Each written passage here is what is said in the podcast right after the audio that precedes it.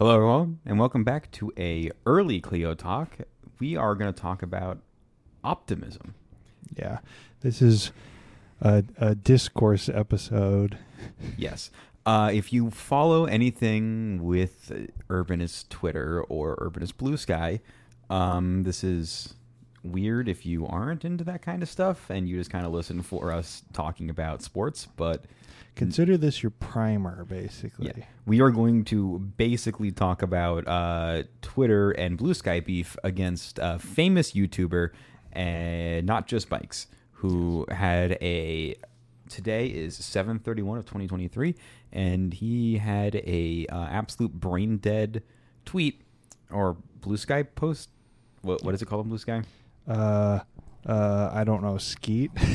yeah. Uh, I, I, I think broadly, we're not just going to have this be like entirely Twitter discourse because I think I've got some things I kind of want to talk about, but we are going to give you context for Yeah. why we're making this episode specifically today and why we're releasing it early. also the context of the conversation we've been having the past few days because i personally have been going down uh, the main topic for everything which is uh, doomerism for a little bit now and i've been telling Rusty about it for a few days and i think he's just fed up with that and It's- the final straw has hit rc's Yeah, it's broadly just a trend I've been seeing, and this is kind of the last straw that is like, okay, this is now a podcast worthy episode. I now have things to talk about, you know, because it's just a general trend of people being kind of, you know, doom and doomer. If you don't know, if you're not into the internet lingo, is basically just like doom and gloom, right? I'm just like your mindset is like, wow, nothing ever gets bad, better. you know, nothing can improve. a negative outlook on life in which nothing can improve Yeah, Yeah. it's just generally bleak. But okay, so so not just bikes. In response, they released a video. Basically, they're a video YouTuber. They make some decent content. You know, they they, they make videos about like urbanism, transit improvements, whatever. And if you want to look at uh, a major part of his Stroads episode does consist of the Kansas City area, whether it Yes. is a the suburb of Kansas City called Overland Park, as well as uh, Grand Boulevard and the Crossroads. Kansas City is a focus on that, and as a Kansas City centric podcast, we're trying to improve upon uh, the built environment we have in Kansas City. Yeah, Uh, he we're featured there. I mean, we'll admit that we're wrong and uh, that our city has some issues. And uh, he released a video today titled "Designing Urban Places That Don't Suck." because generally, not just bikes. His whole focus is kind of highlighting places that are designed poorly in like usually the United States because I believe that's where they're originally from. They are from they kind Canada, actually. They're Oh, are they from, from they- Canada? are from outside Toronto. Oh. And then contrasting it with a place in usually the Netherlands where Mhm. things are designed better because they moved to the Netherlands because they believe that it basically embodies all the values they want to live in and they were tired of living in the US and Canada, North America in general. So they just were like, they're a big advocate for the Netherlands basically Mhm. because the Netherlands is fa- famously like bike centric and kind of And- very walkable terrain design. And for context, the Netherlands were able to do that because in the 1970s, uh, the Dutch people were having a mini revolt against the uh, car centric design of their cities and basically advocated for creating a uh, better public infrastructure and a city built for the human environment and were able to eventually achieve that earlier than the rest of the world because they stopped their uh, massive highway expansion while the United States continued to do it uh, constantly up until basically today. more context, uh, which will be relevant later. N- the Netherlands is roughly the same size as New Jersey. It's also getting consumed by the sea. Yes, so it is not a particularly large country. So, in the context of highway expansion, it is as if New Jersey stopped. uh, Basically, the Federal Highway Infrastructure Act is a lot larger than the Netherlands' infrastructure. Any infrastructure in that. Also, the so, United States is the third most populous country in the world, Yes, so and the, the, the Netherlands have I, I don't exactly know their population. I'm going to send it's 16 million. 16 million. Yes, I may have been looking this up. All earlier. right, so The population of New Jersey is 10 million, so they're comparable size. New Jersey does have a higher population density than the Netherlands at 1,200 per square mile versus the Netherlands is 1,100 per square mile. So, Mhm. despite having a smaller population, it is a higher density and about the same size. So, if you want to talk about, you know, Uh, housing density, New Jersey actually has the Netherlands beat, and I would argue New Jersey probably has a better public transit, you know, infrastructure than uh, the Netherlands. Pet Um, path superiority. Yeah, and New Jersey Transit, and they have better uh, access to larger um, cities because And- the city of New York has more population than the Netherlands. Uh, and they also have uh, Philadelphia, which uh, Yes. basically New Jersey is a half suburb state of half New York suburbs, half Philadelphia suburbs, and the Jersey Shore. Yes. Shout out to the uh, hit MTV TV, TV show. Okay, but getting back on topic, um, basically they they just a person tweeted basically just kind of pushing back on Blue broadly- skied. They blue skied. Yeah, blue sky. They skeeted back on uh, basically not just Bikes was talking about how they were you know wanting to go on a rant, but they kind of dialed it back. But this person was like, well, it's important to consider that a lot of this is deliberate decision and doesn't undermine advocacy efforts in changing the status quo. Our cities are the bare bones of human-scaled walkable communities. I see a lot of people giving up on North America when that's a doomer mindset. To which not just Bikes replied, people should give up on North America though. You should not have to spend your life groveling for basic things like safe streets. Your advocacy and energy would be, go much better further in a better city too. That's not doomerism. That's just reality. And they go on to say other things, uh, in which they also like point out that like their channel has never been about trying to fix the U.S. and you should just move like to other cities that do things better.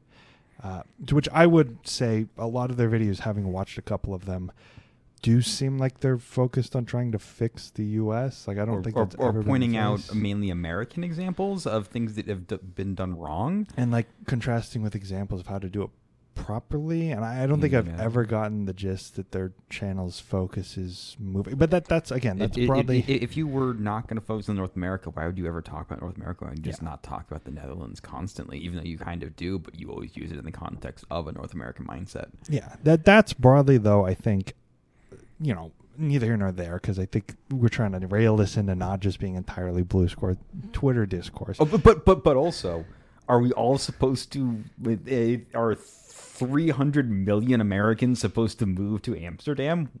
I think yes, that oh, is Although- the oh, answer. Oh, the- also, and the other problem I have with this is just the whole fact that not everyone can move across the ocean. Not everyone wants to learn a brand new language.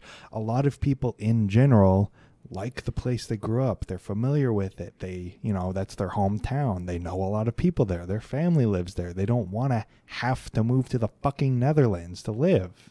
Like and that that's I'd, where I'd like to be able to think about riding my bike to work and having a discussion like we had a, a few episodes back, I think a couple months ago at this point, about e-bikes. Yes. And uh, in reality, an e-bike investment would get me killed where I currently live, trying to commute every single day Mm-hmm. with it. That's bad. That's dangerous. I don't want that to happen, and I wish I could, but that's a fixable issue. Yes. I think that it's basically the take is just that it's unfixable or at least it takes too long. So just do what I did and move to a place where it's already fixed. But that is also disregarding advocacy and work that people in the Netherlands had to do to change it as well. And I don't see why it's possible for them to do it there and for you to hold them up as it not you but like strong uh, not just bikes to hold them up as an example while then saying literally anywhere else it's impossible, right? Al- like also it's not possible for anybody else to do what this uh, example I use of people doing it did. Also, the Netherlands is a 50 year head start. Mm-hmm. This is, it does take incremental change. Looks like it took incremental change to do it in the Netherlands. Yes, but now moving off of the doomer outlook onto the positive outlook, it's not productive to be this doomer. Nothing gets better, or whatever. It's it's just it doesn't help, right? Because not just bikes doesn't isn't doesn't live here, right? Their example is mostly just looking at Google Maps of cities and stuff. But it's like things do get better all the time. And when your entire channel is just you highlighting the worst possible examples of society, of transit infrastructure, of like housing infrastructure, it makes a lot of sense why their outlook would have soured over the years into just being a nothing ever gets better, nothing improves. Because I'm not sure how often, I don't watch them that often, how often they actually highlight good examples, which I mean, like, you know, our podcast is based out of Kansas City. 10 years ago, there was no streetcar. There was, you know, we're a car centric city. We're perhaps one of the car centric cities in the United States, some of the highest highway miles per population. But now we have a streetcar. Nashville has take, taken over that title, but we Oh, did have that. But and that points out to the tweet or uh, blue sky ski that that's on the uh, screen right now, where uh, uh, not just bikes is pointing out that America Today is dead in the the Netherlands in the 1970s. It's nowhere close. That was fixable within the within a generation. The U.S. isn't.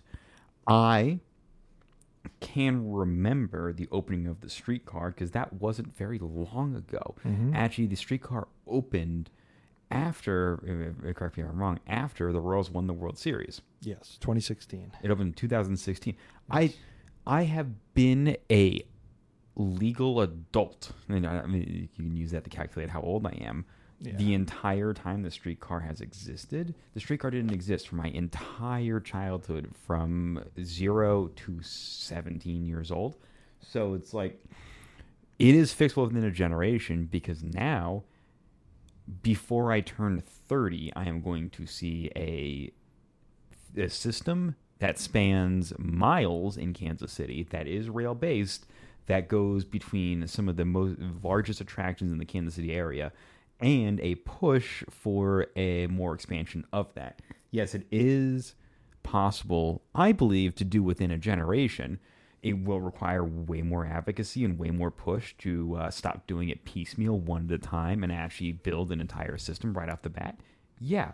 But as people who, because RC has probably talked to us before looking into it, we have looked at these plans that have been released for the Kansas City area that have been going on for longer than we've been alive. And none of them has actually come to fruition. None of them have actually existed because there hasn't been a push to actually do it. I have, I'm not sure it's because I live in a bubble or whatever, or uh, what goes on, but every conversation I have with a person around my age, within our generation, it, it's a generational understanding, at least from people I talk to, that there is an interest in cycling. There's an interest in e-bikes. There's an interest in transit, and there's an interest in living in a city.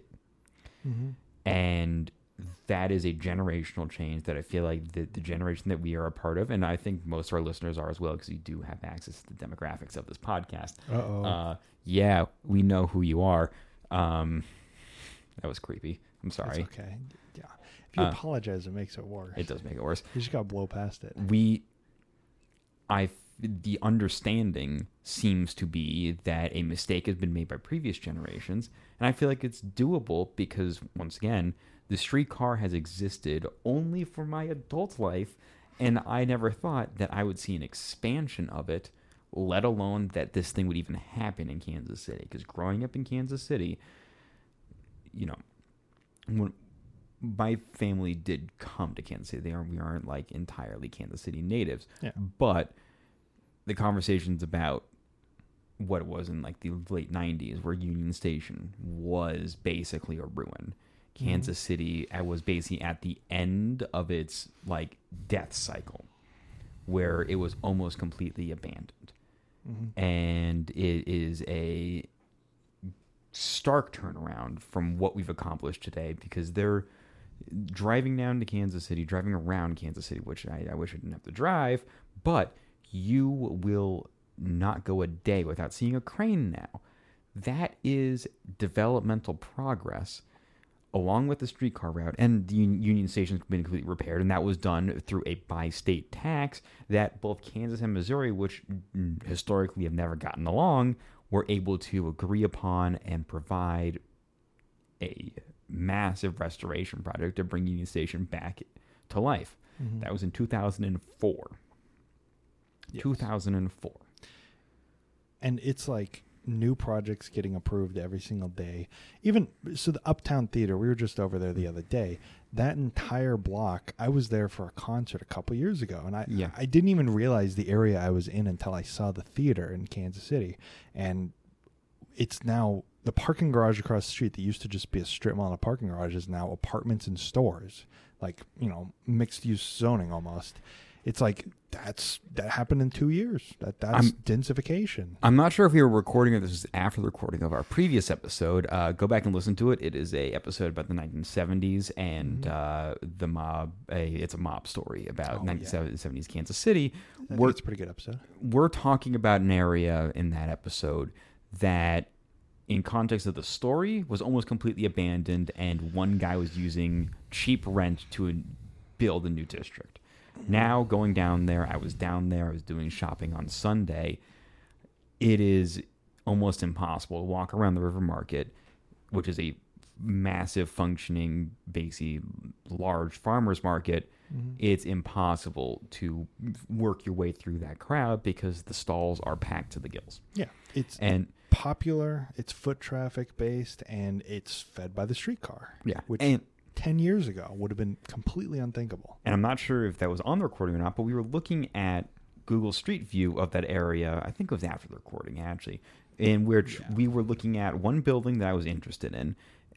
And we were looking through the years, going back through every time they sent a Google Streetcar car around there. Yeah, And- which, and- if you don't know, you can go back in time, Yeah. so you can like look at Kansas City five years ago and compare it to today. Yeah, and we, uh, I think, went back to like 2011, Mhm. and we turned down the street, and we both said, "Oh my god, holy shit!" Yeah, And what was, in from our modern understanding, like from 2023, is an apartment complex.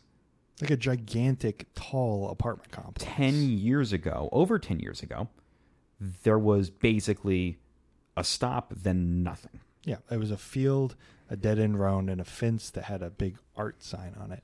Yeah. That was it. And now it's dense, large apartment complexes right next to a walkable market, two blocks away from a streetcar. And also with the building of the Buck O'Neil Bridging, I'm, I can't believe I'm shifting this to a Kansas City focus. No, I but- okay. Now I we're talking about Kansas City a lot here because we live here, right? Mhm. And that's kind of the focus of this podcast broadly. But I think the the big example for this is if we if Kansas City can do this kind of improvement in this time frame, there's hope for every single city in the United States because Kansas City is not only ground zero of highways. Like the first interstate highway project, I 70, kind of started in the Kansas City area.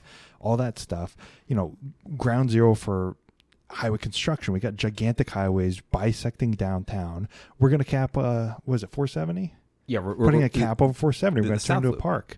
The Yeah. North Loop, there's been some talks to actually demolish that. If Kansas City can do these things, if Kansas City of all cities, then any city can do it. Yeah, and it Cleveland.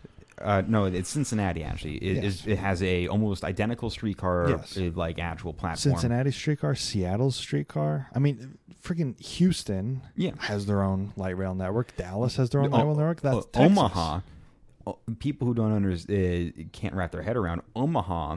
would- Omaha, Nebraska. It's about to build their own streetcar system. Yeah. So th- this Omaha, is, Nebraska is the textbook case of how to build, uh, you know, what, what is it, BRT? The, the, the, bu- bus rapid transit. Yeah. yeah, bus rapid transit. They're the model for how to run that successfully. Freaking Omaha, Nebraska, you know, another car centric, no public transit city, Yeah. is done doing the model on how to successfully run one of those buses.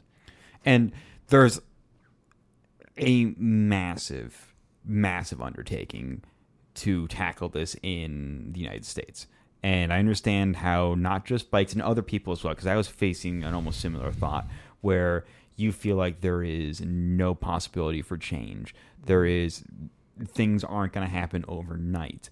And with the other socioeconomic issues within the United States as well, it's it's soul crushing and pulling yourself to doomerism and trying to escape through one way or another is a valid point. But I'm going to call out not just bikes. You're a coward. Mm-hmm. Yeah, you ran away. Yeah. You ran away. You're not part of the solution. Like you, it's really easy to sit up in an ivory tower of the Netherlands and critique and complain about other people, but then you're also doing a large disservice to the people actually trying to change things. Like how do you how do you think it's supposed to help anything at all to just do a critique of people should give up on North America? Like okay, you're you've just good. You've just helped the people who are trying like opposing these projects. Yeah, of course we just give up. Just give up. Yeah. There's no change. You can't do anything. How does that help? Instead, you should say, yeah, you can change vote. You know, I hate doing the whole like vote, but it's like a lot of regional elections are decided by a small number of votes. So if you get out and get local in your community, I'm not saying you can affect like the president or the senate, but like your local city council. If you can Yeah. elect people that want to like change zoning Yeah. laws, that's a direct change you can help do. and the uh, squeaky wheel gets the grease. Mhm. If you're annoying, and I know a lot of people are like, "Don't be annoying." If you're annoying, eventually they're gonna have to deal with you one way or another. Yeah. And usually, the easiest solution is eventually giving you what you want. And if you and your local urbanist friends are out there and you're out there in force trying to fight against the people because the people who are also pretty annoying are the NIMBYs who are going to oppose this, who want to drive their cars. If you can outgun them, which you can because there's strength in numbers, and you aren't the only person thinking about this. I mean, it, it- it's almost as simple as, in a lot of cases, just actually go to city hall meetings. Because a lot of the times, like we had an example here in Kansas City, where built a bike lane, and one guy complained and got the bike lane torn up. He prob I- he went to city hall meetings. He was complaining every single week, and eventually, the city hall members, who are human beings, got tired and were like, "If it shuts this guy up, we'll tear it down." Whatever. Now, imagine if there was two urbanist guys there supporting it, you know, being like super vocal. No, we need to keep this thing. No, I if you tear this down, blah, blah, blah I use it every single day. That would have changed things. That would have helped prevent that, right? You just if you get out and get active, a lot of times city hall council meetings are only really populated by older people who complain about about uh, complain about apartment complexes being constructed, complain about bike lanes, complain about trans. Ooh, how am I going to pay for that? Blah blah blah blah blah blah blah. But if you go be equally annoying in the opposite direction, then all of a sudden their weight does not carry as far. All of a sudden there's opposition. There's people voicing an alternative position, and that can help to influence things for the better. and it's cheap. Pain is cheap. Uh, put, putting down a law saying you can't drive down the street is pretty cheap. Mm-hmm. It, these things that are small achievements of increasing the human environment do uh, there are affordable options for cities. Because building a massive 300 million dollar streetcar system is cost prohibitive especially you know Kansas City although in some budgetary you know not the most wealthy city in the country mm-hmm. and actually far from it is still able to somehow make it work. And that is where also driving your representatives to in, on the national level to maybe bring back the old uh, 90% of highway funding can also go to build transit systems Ah, deal. yes, the Federal Aid Highway Act of 1972, in which, so normally the split is 90 10 for highways, but instead in that act that was in force for 10 years, uh, you could use highway trust funds to fund public transit systems instead of highway. So if cities wanted to put in a KC streetcar, they would get a 90 10 split all drawn from the highway fund, the gas taxes help fund, and then you could, you know, basically only pay 10% of the cost. So you'd pay $30 million for the KC streetcar. Ah, yeah. And it's almost like if that was brought back, would you you can pass your representative to, to bring that back? They do Every- a Federal Aid Highway Act almost every 10 years or e- so. e- every city in the United States with enough push and the backing of that could not build a one piecemeal part of their system at a time, but explode their transit systems. Do like the DC Metro or Atlanta. Yeah.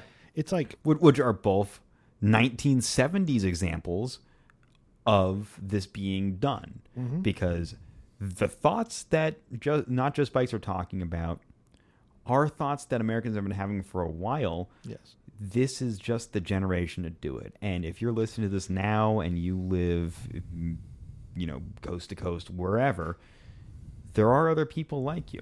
You Yeah. ha- you just have to find them. And uh, staying, just staying with those thoughts in your head Yeah. doesn't really help because these are thoughts that if you vocalize it, a lot of other people around you are going to be having probably similar thoughts. Yeah. And I just say, I, and this is really easy for me to say, right? It's harder to do, but I just say if you want to, if you're, if you're kind of getting down, if you have that doomer mentality, just earn it, right?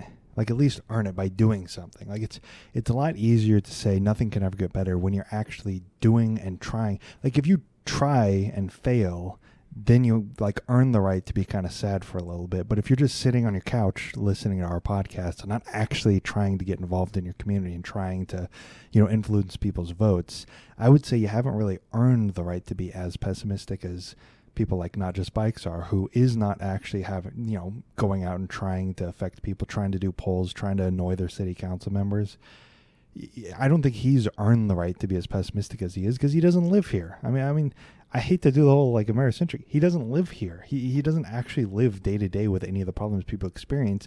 He lives by oh look at this map. Wow, I'm sad. It's like who gives a shit? Like you're not trying to actually live in this stuff. You're not actually trying to change things.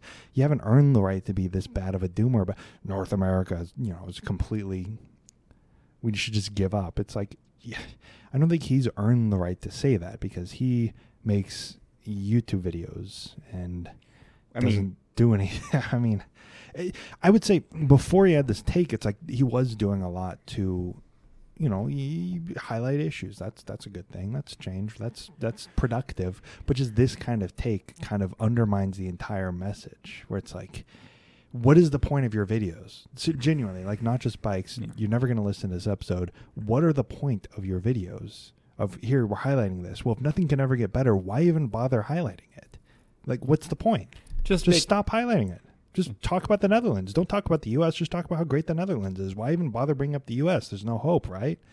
See how unproductive that is? It's like, well, clearly he thinks that there's hope, or else he wouldn't bring it up. And you guys out there have you, you should have hope because you have value Yeah. and you are capable of doing many things. And changing your city is one thing you can do. Yeah. I mean, we have a streetcar here in KC. You can get a streetcar there. I mean, look at Minneapolis. They've got a light rail network that's been built in the last 20 years. They've got a vibrant downtown community. Mm-hmm. That's change. You know, that's not completely hopeless. You know, you've got like LA, San Francisco, all those public transit systems expanding. LA's transit might get fixed in the next 20 years if they actually like commit to expanding their system. Uh, that's something that's being fixed. Cincinnati, a city much like Kansas City, has its streetcar system. That's something that's improving and being fixed. I mean, New York is New York, New Jersey is New Jersey, but just like transit systems, the Amtrak map, we might actually get like new Amtrak routes and major expansion for the first time in however many years. I mean, I might be able to take a train uh, down to Wichita from Wichita to uh, Oklahoma City for the first time ever, and all of a sudden from Oklahoma City to Texas. That that's improvement.